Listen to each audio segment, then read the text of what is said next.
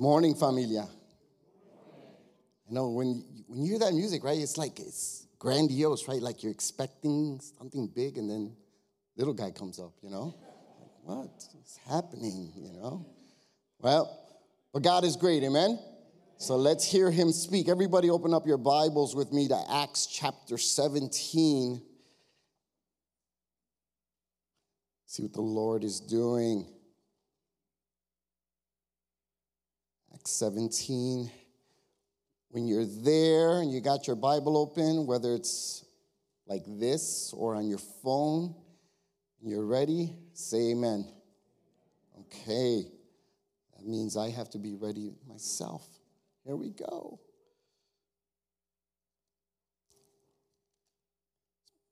Abel's delicate. There we go. Now I can see.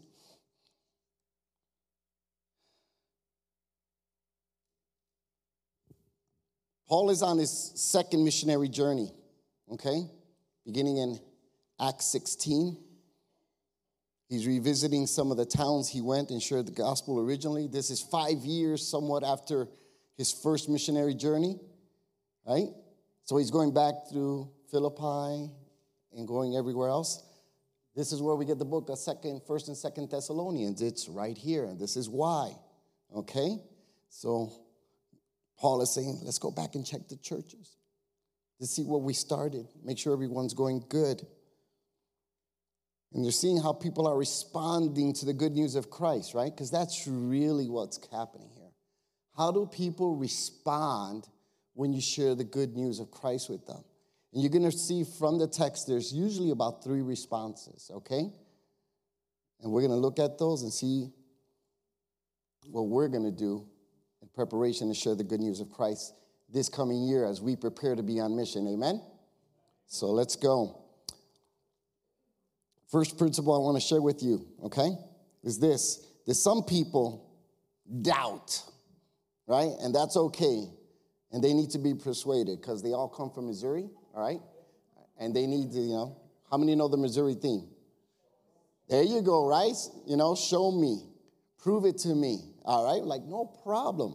And look what Paul does, beginning in the first four verses. That he says this: Now, when they had passed through Amphilia, Am, I can't even pronounce that word. And there you go, and Apollonia. Okay, you don't know what I mean. Yeah, my mind went there. They came to Thessalonica, where there was a synagogue of the Jews. And Paul went in, as it was his custom, and on three Sabbath days he reasoned with them from the scriptures, explaining and proving that it was necessary for Christ to suffer and to rise from the dead, saying, This Jesus, whom I proclaim to you, is the Christ. And some of them were persuaded and joined Paul and Silas, as did a great many of devout Greeks and not a few of the leading women. Okay? Three weeks. And more than three weeks, he's there and he's sharing the good news. He's persuading, he's doing. But let's look at some of the things that he did. Number one, A, he reasoned with them. He reasoned with them. Okay? Beginning in verse 2. This is that word in the Greek where we get the word dialogue. Okay? All right? But it was more than dialogue, okay? He was deducing with them. He was deriving and coming to a conclusion. It's like, hey, let's get into a conversation and tell me what you think you know about the Old Testament. I'm going to tell you about Isaiah 53 and everything else. And they're just going back and forth. And he's reasoning with them and explaining not only just one time, but week after week after week. Okay? This is a hint for what we need to be doing with our friends and neighbors. Okay? It's not a sprint. We're on a marathon, just slowly planting seeds, cultivating the ground, watering it, okay? And you're gonna see how he does all that, and then God is the one who brings the fruit. Amen? So he reasoned with them. Second thing, he explaining them. Okay, another word. It was like diagnosing. He's making plain the text to them. This is exactly what I'm doing right now. The fancy word in seminary is exegesis meaning you're coming from, you're getting out of the text. I'm not putting my idea into the text, I'm revealing to you what the text says. Everybody who was in my, my group, remember this? Right? We're doing observations, uh, interpretation, explanation, interpretation, then application. This is what he's doing. He's just doing the same things, explaining to them so that he make it very clear to them. And then look at what he did. And then proving to them. This is the same word or the same sense like a lawyer when he goes, Let me show you why this person is guilty or this person is innocent. Paul does this in Romans chapter 1, 2, and 3. He's laying his case before and he's proving, he's laying down the evidence. He says, Look at this, look at this, look at this. And this is what Paul is doing. He's reasoning with them, he's explaining, he's proving to them that the one they crucified is the Savior of the world. But look at that. Paul does his part, Silas does his part, but then God does his part. Okay? This was the cool part. It says some of the Jews were persuaded and joined Paul and Silas, as did a large number of God fearing Greeks and quite a few prominent women. Okay? That, that term bothered me. I kept looking at it, and not a few. Actually, means quite a lot, but they're using it from the negative sense. And I go, oh, this is, why make it hard? Why just not say a lot of women came to know Christ, okay? Just say it like that. But look what happened. As he did all that, look what the Holy Spirit did, persuading them. This word, just think about it like this this word, the persuasion, is in the passive tense, meaning what? Meaning, okay, that they humbled themselves. They went like this, and then God was able to do this to them. We know it real good in Ephesians 5:18. When Christ calls the people and he says, Hey, I want you to be filled with the Holy Spirit. It's a passive imperative. I'm gonna fill you, but in order for you to be filled, you have to be passive. Okay? And then I'm gonna fill you up. Okay? Same thing is happening here. They listen to the reasoning, they hear the explanation, they hear the proof, they see the proof, and they go, Wow. And they were wise enough to humble themselves, and then God comes in and he persuades them. And he says, the Holy Spirit says, okay, now, see, now your heart is soft enough. Now you're, you're hearing me, right?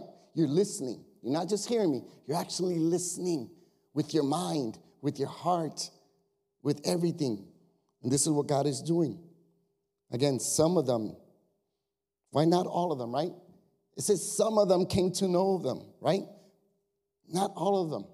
Why? Because faith comes by hearing, and hearing by the word of God. Romans 10 17.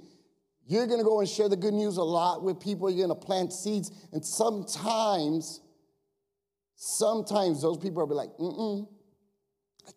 Mm mm. Remember what I shared with you last week? That we have to keep sharing the good news of Christ and loving people little by little because it takes an average of about seven times for them to hear the gospel and then eventually make a decision. Okay? And this is what's happening. I wish that all people, once you heard the gospel, right, we'd go out and share the good news and people got saved. But it's not like that all the time.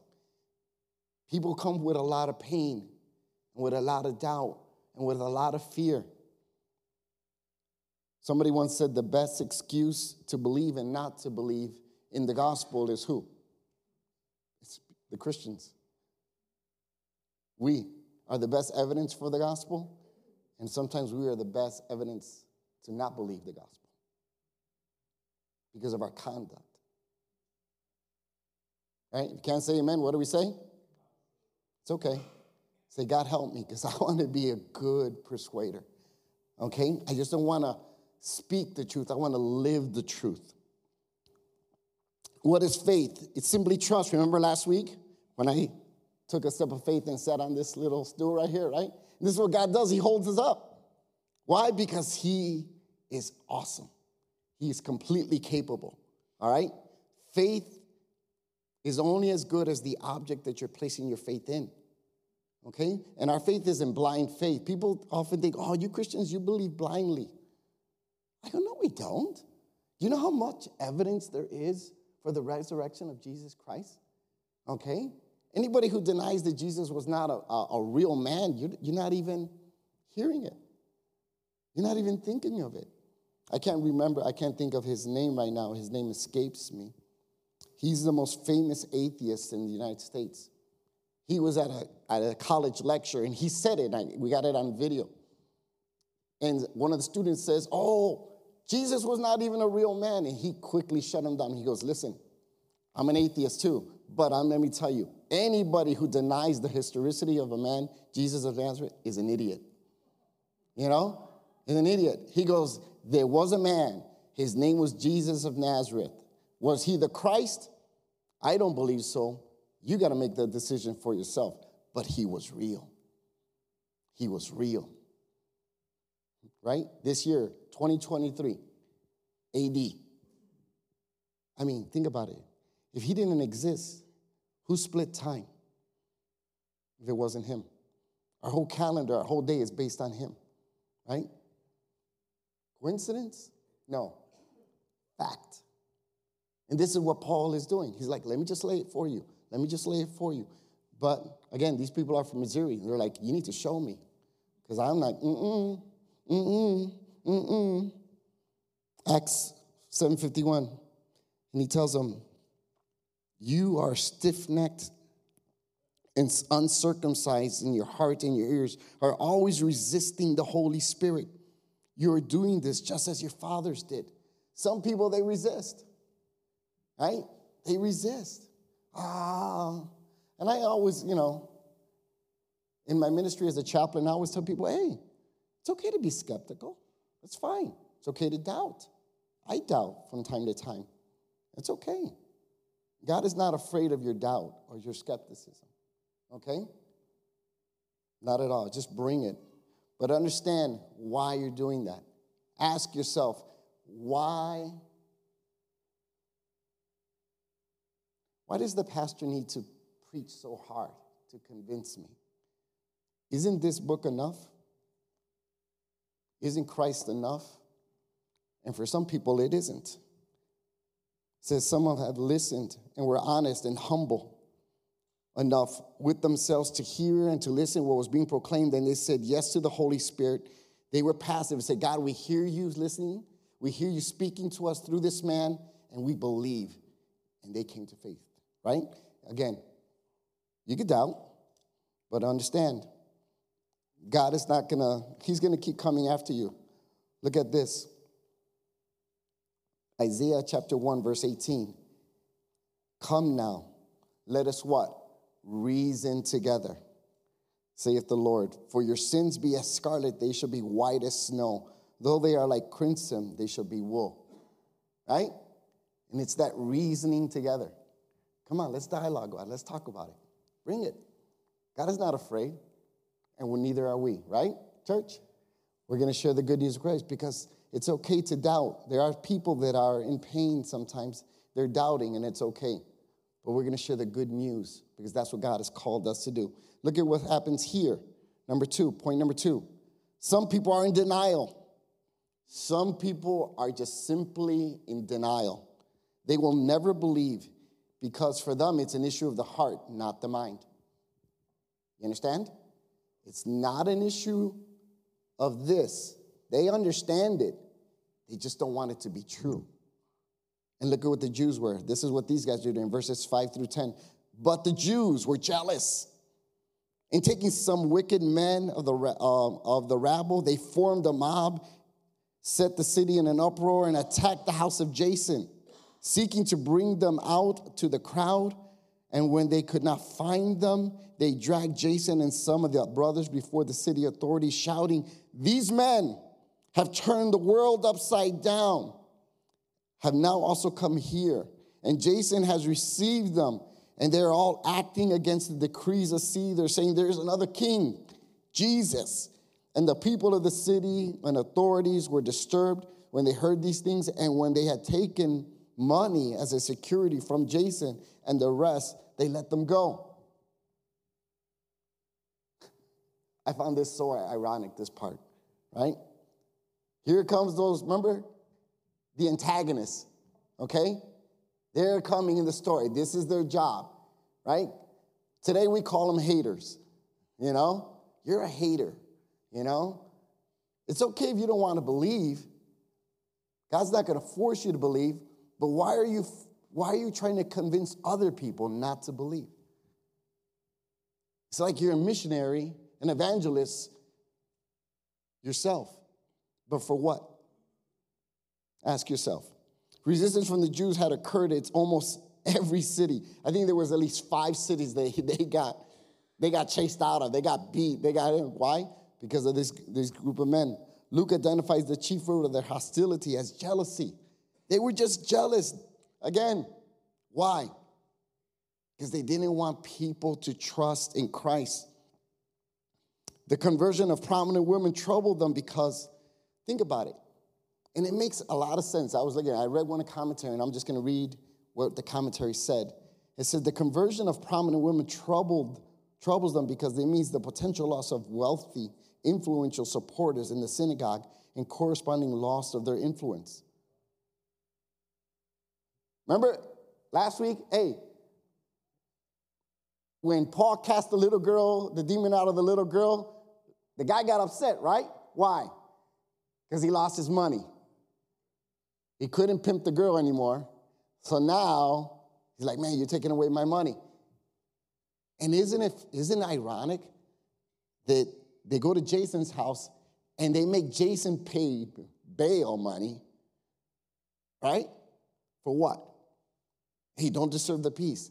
Romans were famous for this. Rome, he says, hey, we're going to take you over. You can worship any God you want. We have a pantheon of gods. But here's the one thing we're not going to tolerate. Don't start a problem because see those guys right there? Those Roman soldiers, they're the best in the world. They will kill you. Okay? Just act fine, be good. And here's the trouble they're acting up and getting the whole town to do what? Start a fight. Come on, let's get them, let's get them. And they're searching for them. They were jealous. and we know this word. The actual word, and if, you if you have a if you know have Latin training or if you're Spanish, I'm going to say the word in Greek and you're going to know exactly. The word here for jealous is the word zelo. Right? How do you say it in Spanish? Celoso. Celoso. We just added another syllable to it. So the Spanish took it from the Greeks and added one more syllable. Celoso. And it was funny, I was reading, I was like, oh, I know that word. That means jealous. You're like, hey, ese está celoso. That guy is jealous. And this was them. This is all they were demonstrating. They were just jealous. And for what? Maybe they were jealous for their customs, for their law, for their culture. We don't know. The text doesn't tell us. But we do know that that was their motive, their motivation. They were just jealous. But here's the best part.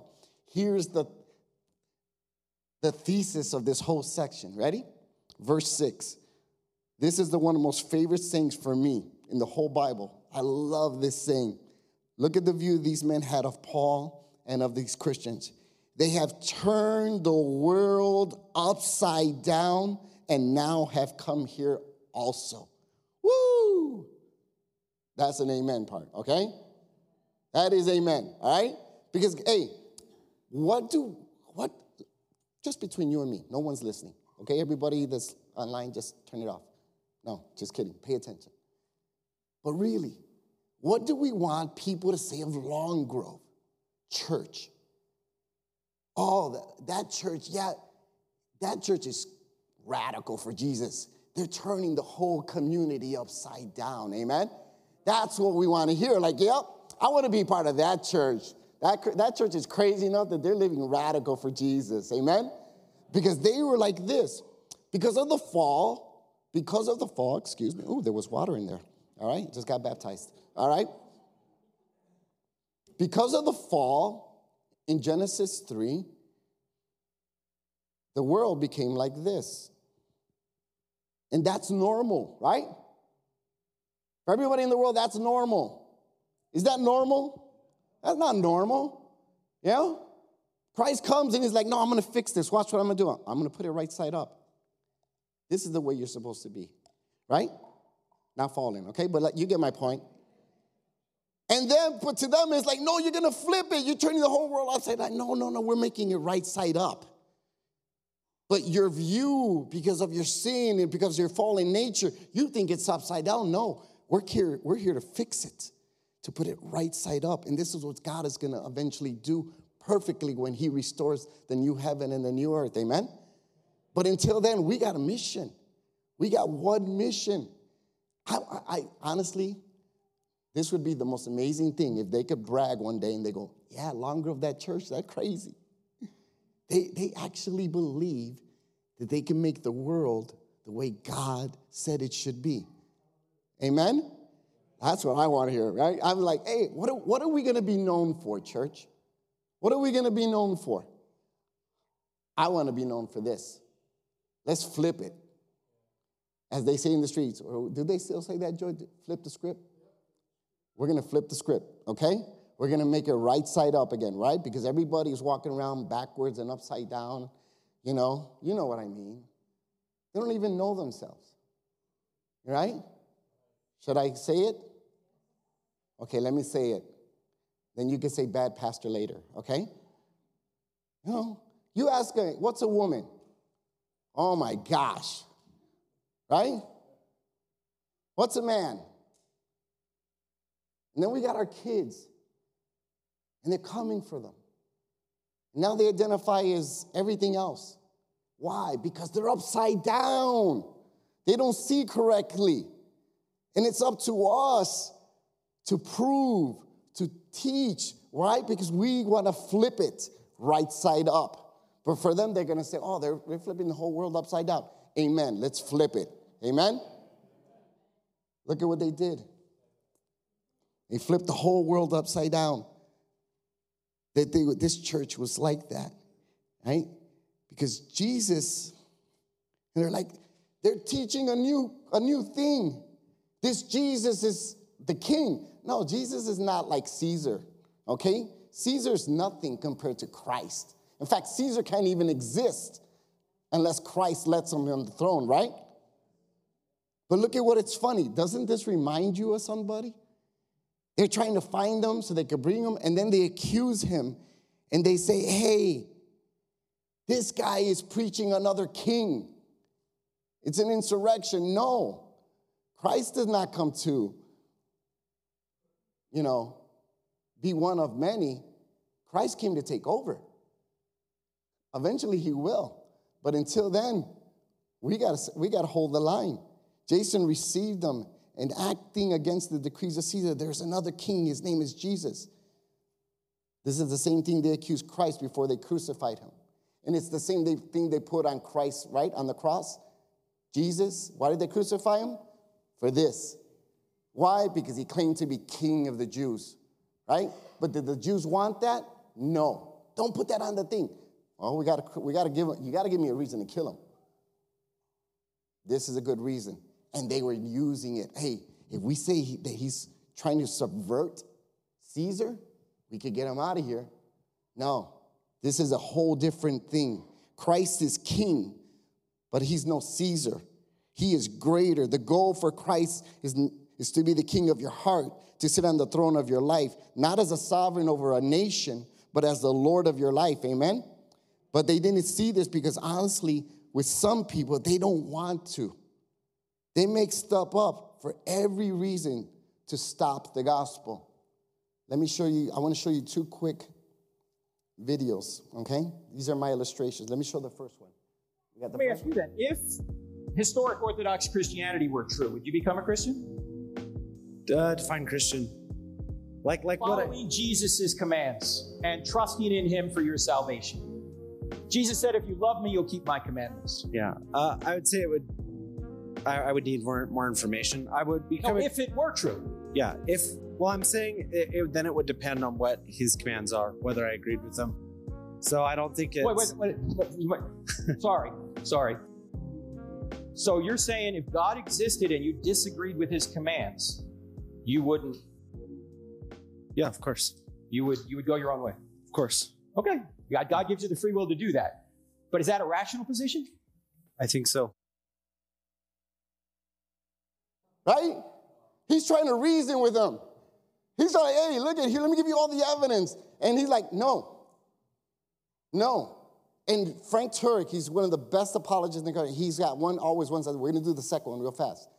Because he says, hey, if Christianity were true, if it were true, if I could prove it to you, historically, everything else, would you be a Christian?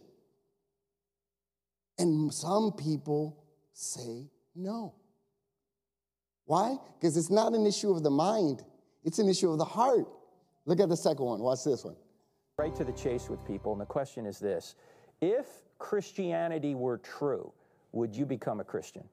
Just ask the question. Because if the person doesn't immediately say yes, if they hesitate or they say no, the problem isn't here, the problem's here. They don't want it to be true. They don't want there to be a God. Why? Because they want to be God. Yeah. I go to a lot of college campuses and I ask that question to atheists during the Q&A because they get a little aggressive during the Q&A. I say, "Hey, if Christianity were true, would you become a Christian?" I've had atheists yell back at me and they say, "No." Mm-hmm. No. Wait. You claim to be an atheist, a beacon of reason. Never mind if atheism's true, reason doesn't exist, because again, we're just molecules in motion, but let's leave that aside. I ask you if it were true, would you believe it? And you say no? How's that reasonable? Mm-hmm. It's not. Mm-hmm. The problem is not intellectual with many people, it's moral. They don't want it to be true. They want to be God, they want to go their own way. So the elephant in the room. See?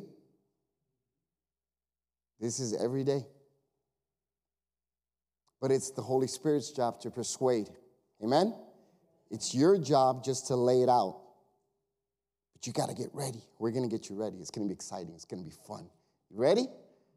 You're ready. Let's get ready. All right? Last one. This is the most one. This is the fun one. Last one.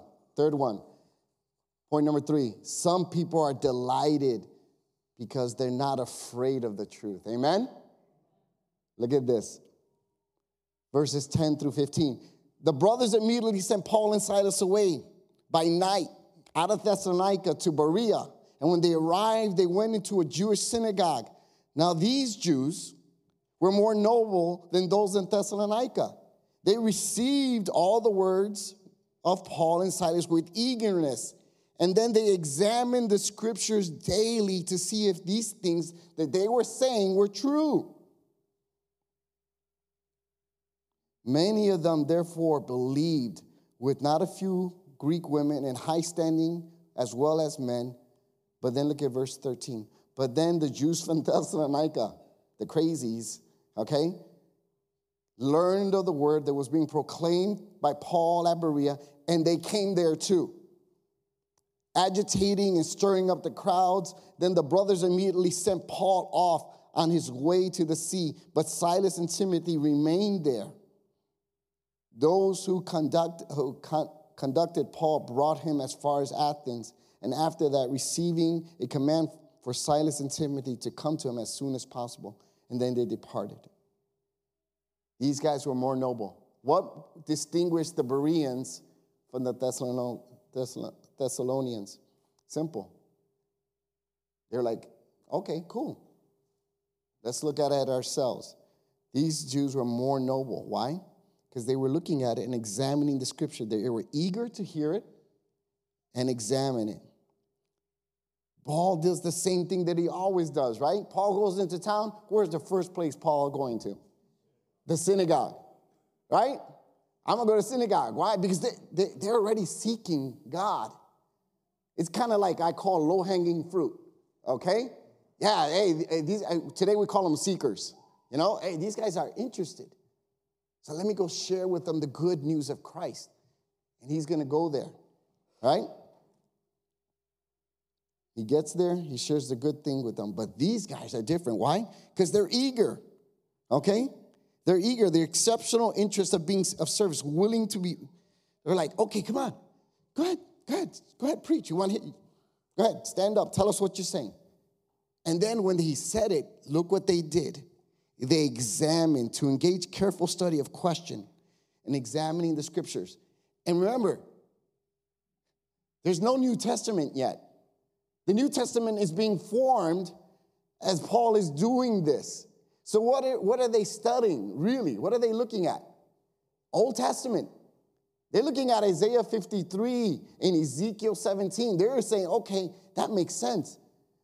Because when Paul goes, hey, remember when Abraham took his son and he was willing to sacrifice him, and God said, No, no, that God will provide. He goes, Yeah, that's the prototype. His name is Jesus. But this time, God fulfilled it and did sacrifice him so that we have forgiveness of sins. Remember John? You ever heard of John the Baptist? Yeah, yeah, we heard of that crazy guy. He pointed to him. He goes, Yeah, that's the, the Lamb of God who takes a what? The sin of the world. Remember in the Levitical law, we look at the at the lamb. And we need a pure, spotless lamb to pay for our sins. That's Christ. You know, we need somebody that could gather the harvest. That's Christ. He's just pointing back to Christ. And they're opening up the text and going, you know, he ain't lying. You know, we went to Bible study. We know this. He's actually telling the truth. And then what happened? The Lord persuaded them, came on their hearts, and they what? They believed. That's what they did. We're going to do the exact same thing. This is why we're getting ready. Here's the course catalog for September through November. All the groups, man, I think there's 12 groups, 12 Bible studies going on this, this semester. Look at the back of the calendar. We got, we got groups going on every day of the week except for Thursday. So, what's your excuse? We spent months getting this ready. We've been, I've been here six months working for you. And we're still not done. But look at what's happening. All we need you to do is be like the Bereans and going, okay, I'm gonna join, I'm gonna learn. Why? Here's why I need you to do that.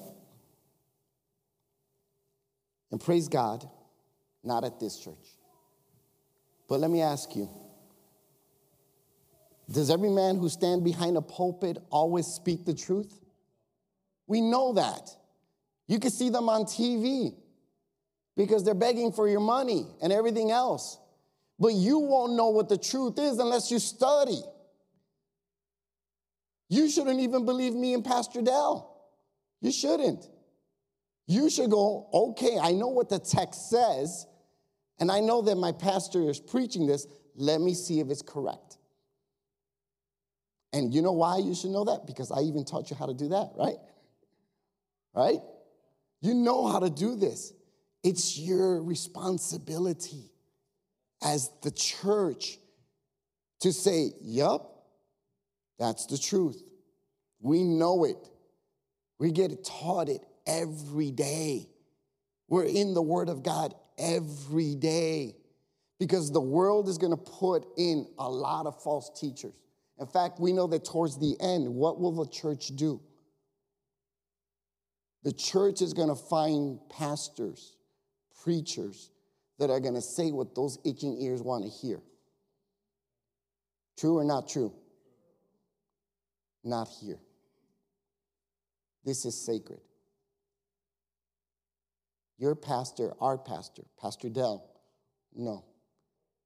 Only thing that comes from this pulpit ever is, Thus saith the Lord.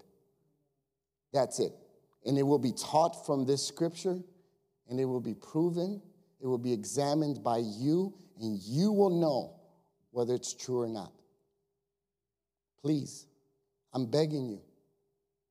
Don't just, oh, Pastor Santiago said it, it must be true. How do you know? Truly, how do you know? Because I can lie to you. But the only way to check me is if you know it yourself. Be a good Berean. Get ready, study, so that way you will know. Okay? And then it says this in verse 12 and many believed.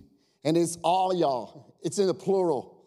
it's not just second person plural. This is third person plural. This is all y'all. They a lot of them believed. Jews and Greeks, men and women. Tons of them were coming to know Christ. Okay?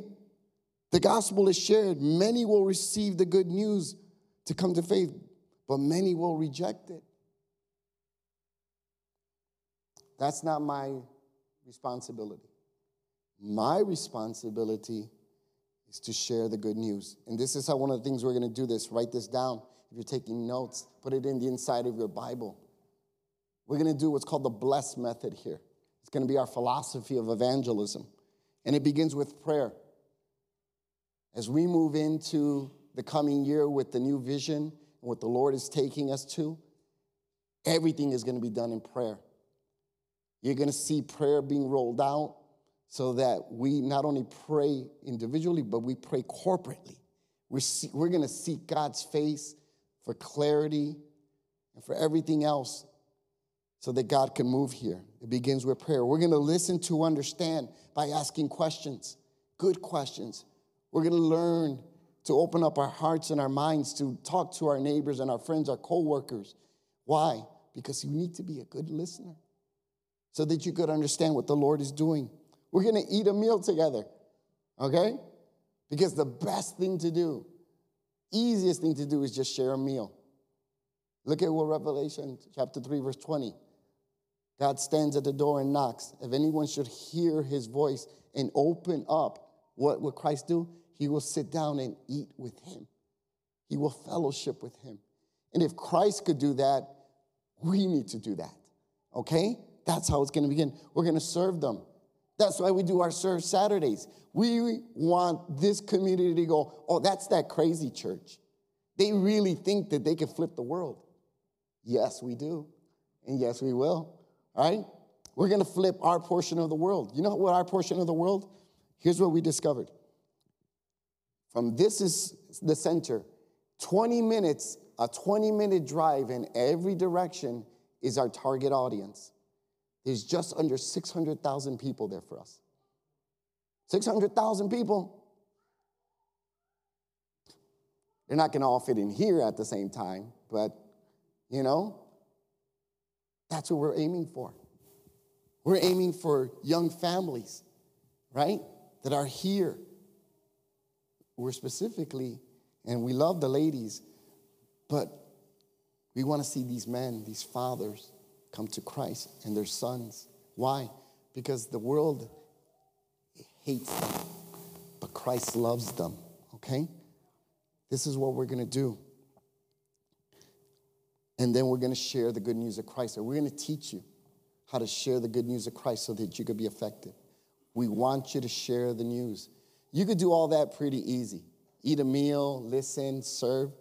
But eventually, they're to say, hey, Santiago, what makes you different? Why do you do this? Or, man, you're kind of weird. You know? Like, yes. Let me tell you why I'm weird. Because when everybody's going crazy, I'm with Christ. But you got to learn to share the good news. And praise God, the guy, no joke, the guy that taught me over 20 years ago is right here in our own church. Pastor Daryl Farney, he's right there. One of the best evangelists in the whole world. He's taught men and women all around the world, and he's part of our church. He's right there. And he's going to teach you. Amen? Yes. Yeah. This is why we got to get ready. We will be preparing everyone to do this, so we have to get ready. Okay? This month, we're going to be signing people up. If you got questions, come see some of the teachers. They're going to be standing back there. John McCauley, Daryl Farney, okay? Joe Brenner. They're all back there. Ask questions. We got, we got groups for ladies, we got groups for men, we got groups for Bible study. We got, we got everything you're gonna need to learn. Okay?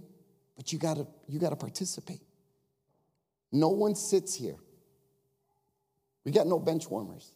We don't want bench warmers. We want participants. Everyone here is a significant partner in the gospel. Don't say, well, that's the pastor's job. No, the pastor's job is to prepare you, to equip you. I know my job. Okay? Ephesians 4, verse 11. That's my job description. You're the team. Me and Pastor Dell, we're like the coaches.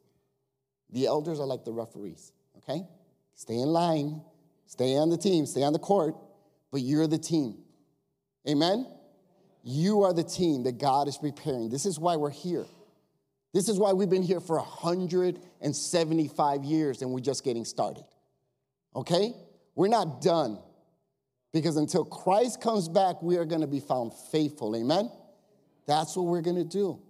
Because there are people out there that need the good news of Christ, and it's incumbent upon us to share.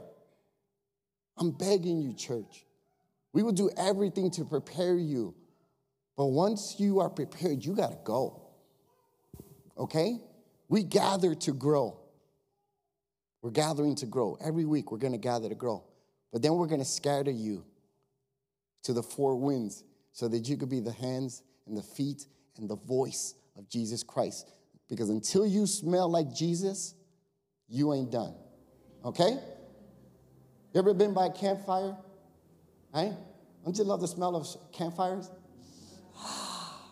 Right? And you walk away, and if the closer you get to the fire, the more the aroma just comes on you that even after you walk away, even the next day, the aroma of the fire is still on you, right?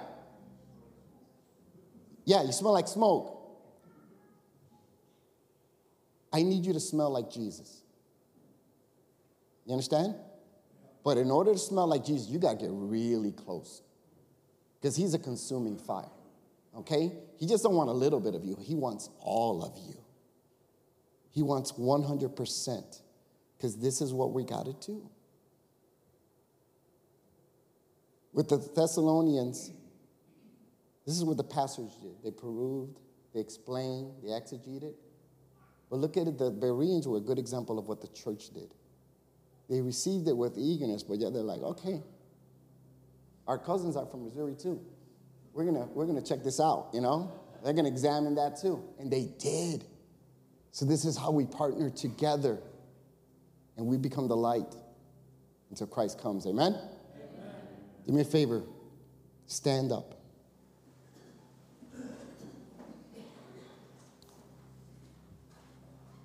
Heavenly Father, I do not know the heaviness of hearts that are here, but you do. You know everything that people are going through right now, what they need. God, if there's any lingering doubt about trusting in you, God, I pray that you would soften their hearts. Use everything that I've done. Please, God. So they could soften their hearts. And if they are willing to soften their hearts before you, if they're humble enough, you will lift them up and become sons and daughters of Christ, children of God. John chapter 1, verse 12 to those who receive him and believe in his name, God gave you the right, the privilege to become a child of God. We are all God's creation. But unfortunately, we are not all God's children. Until we receive the sacrifice of Christ on the cross and believe, meaning we put our trust in his sacrifice, not our good works, not anything that we can do, just him and what he's done, then we earn the title child of God. Lord, if there's any heart here that needs to do that, I pray, Lord, that they would do so. God, but most of all, I pray, Lord, that you would sanctify your people so that we could go. We're going to get ready. We've received it, we're eagerness. Lord, we're going to become effective. We're going to examine. We're going to prepare, and then we're going to go. Because that's what the command to go to the lost, Lord. We want to be light in this community 20 minutes in every direction because there's 600,000 people in that circle, Lord, that you've called us to make an impact for. So, God, we thank you for that. We praise you for that. And everyone said, Amen. Let's worship.